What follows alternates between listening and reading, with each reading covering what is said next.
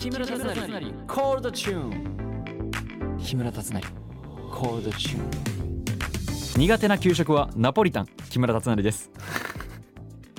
明日はカレーの日らしいです、えー先日レトルトカレーのレジェンドボンカレーさんが世界最長寿のレトルトカレーブランドとしてギネス世界記録に認定されたみたいです。いやーおめでとうございます。なんと明日のカレーの日のなんだろうな由来というかあれなんですけど学校給食でよくこうカレーが出てくると思うんですけどそれを広める日だそうですよ。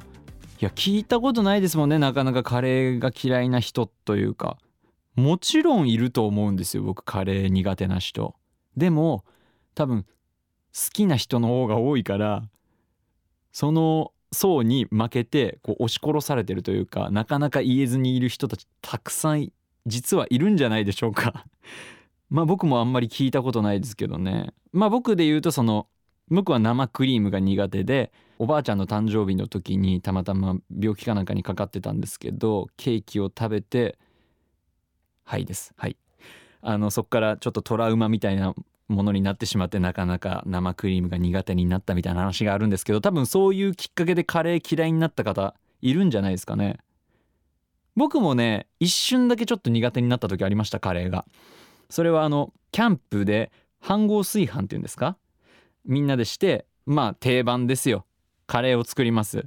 でめっちゃくちゃお腹空いてる時に作ってめちゃめちゃ食べたんでやっぱ食べ過ぎですね。腹8分目ぐらいで抑えておいた方がいいんですよ。12ぐらいまで行きましてね。その時ももう当分カレーいいなと思って多分そのキャンプ行った1年間ぐらいは食べなかったんじゃないですかねカレー確か。はいそんな話があります。あのちなみに僕がよく行くカレーのお店はゴーゴーカレーです。あそこでチキンカツとかのトッピングしたりとか納豆のトッピングしたりとかして食べるのが好きです。はい。では3回目の配信。最後までお付き合いください。ハッシュタグたつなりコールでつぶやいていただけると嬉しいです。たつなりが漢字でコールがカタカナです。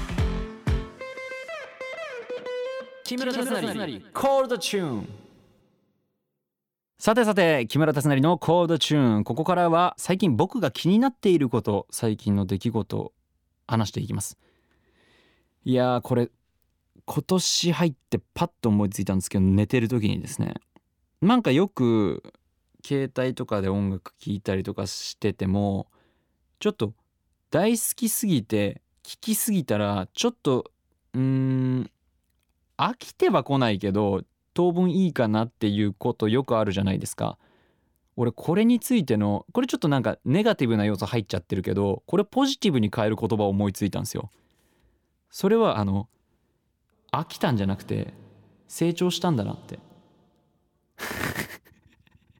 いやその大人になったとかそういう意味じゃなくてもっともっとその広い器を手に入れた成長ですよ。もう次のジャンルの曲聴いてもいいよっていう器の成長したんだなっていうものに変えて自分の中で変換したらめちゃめちゃ面白いんじゃないかなこっからっていうのがありまして例えば毎日帰ってる帰宅する道とかそういうのもなんかこの景色見慣れてしまったなーって思うんじゃなくて次帰ろうっていう道新たに発見してみようっていうちょっとした心のゆとりができたんだろうなっていう変換に変えていくだけでこれから毎日生きる上で楽しいんじゃないかなってちょっと思ってしまった節がありましてあこれ使えるなと思ってこれどんどん発信していきたいなと思っています。はーい。はいじゃあメッセージが届いてるんでね読んでいきたいと思います。ラジオネームさっこさんです。はいえー今度元同僚のお姉様方にスナックに連れて行っていただく予定です、え僕も行きたいです。ぜひとも 新潟の瀬戸りからも歌いたいなと思っています。オープニングの万歳めちゃめちゃしびれたのでぜひ歌いたいな。あれいいっすよね。あれ一応僕が考えたんですけど。はい、えーギャバンも挟みたいな。まだまだ新潟の余韻が抜けません。楽しいコンサートをありがとうございました。いい年納めができたので今年もいい一年になりそうです。そして次の配信も楽しみにしております。ありがとうございます。そうですね。去年の年末はアルファベット2アタックという僕の10周年コンサートがありました、えーご来場くださった皆様ありがとうございます。そのねまあなん結構集まったか。結構その各社というか、えーみんなで会議しましてどの曲を歌うのがいいのかとか、えーこの曲は実際に求められているのかとかでも木村達成自身歌いたいんであればそれを、えー跳ね返すような力で歌えるものであれば全然可能だとかそういう話をしながらかなり会議を進め進めましてあのだいたい19曲、えーぐらいの曲のセットリストになったわけなんですけどそうですねまあ僕自分でオリジナル曲も持ってないわけでまあ言ってしまえば全てカバーのものになってしまったりとか自分がやっている公演の曲とかになってしまうのでまあ自信というかそういうのはまあ一切うん正直は言えばなかったっちゃなかったんですけどでもなんかそれを全部吹き飛ばしてくれるのがやっぱオープニングの僕も万歳があったからだと思うんですよ。確かにあのイントロというか全てなしにしてアカペラからスタートするっていう恐怖心はもちろんあったしあれも袖でね自分の歌い出す音とかをピーって取りながら歌ったりとかしてたんでかなり緊張感があったんですけどあそこさえハマってあそこさえ爆発力があれば、えー後半まで続いてくれるこう加速してくれるエンジンになってくれるんじゃないかなっていう思いでつけました。まあ万歳は僕高校生の時からよく聴いててあの曲にかなり思い入れがあったんで皆様にぜひ聴いてほしいなと思って歌ったんですけどそれが皆様の心に届いたみたいでよかったです。はい。ああとあれか。新潟のなんで新潟って名前つけたのかっていうのも別にまだ言ってないんですけどいや正直本当に話すうん話すつもりあんまないんだよな。いやないんですよ本当に大層な理由は。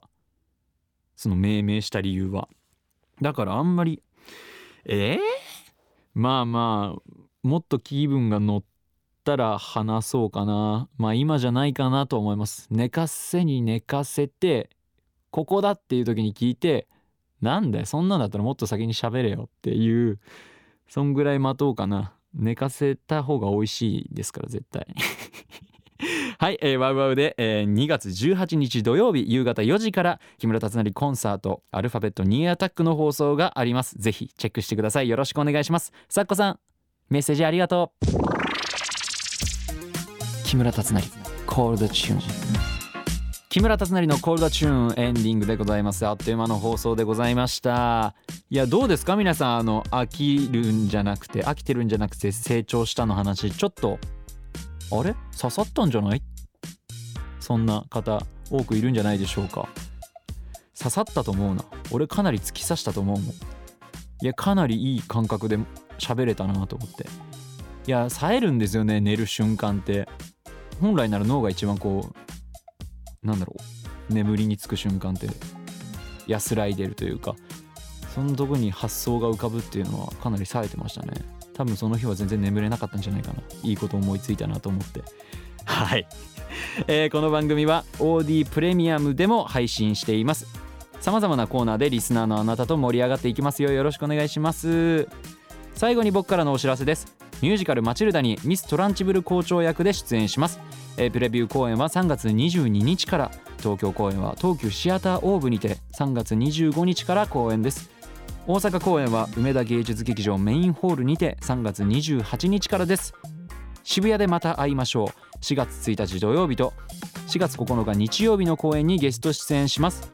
会場は文化村シアターコクンです。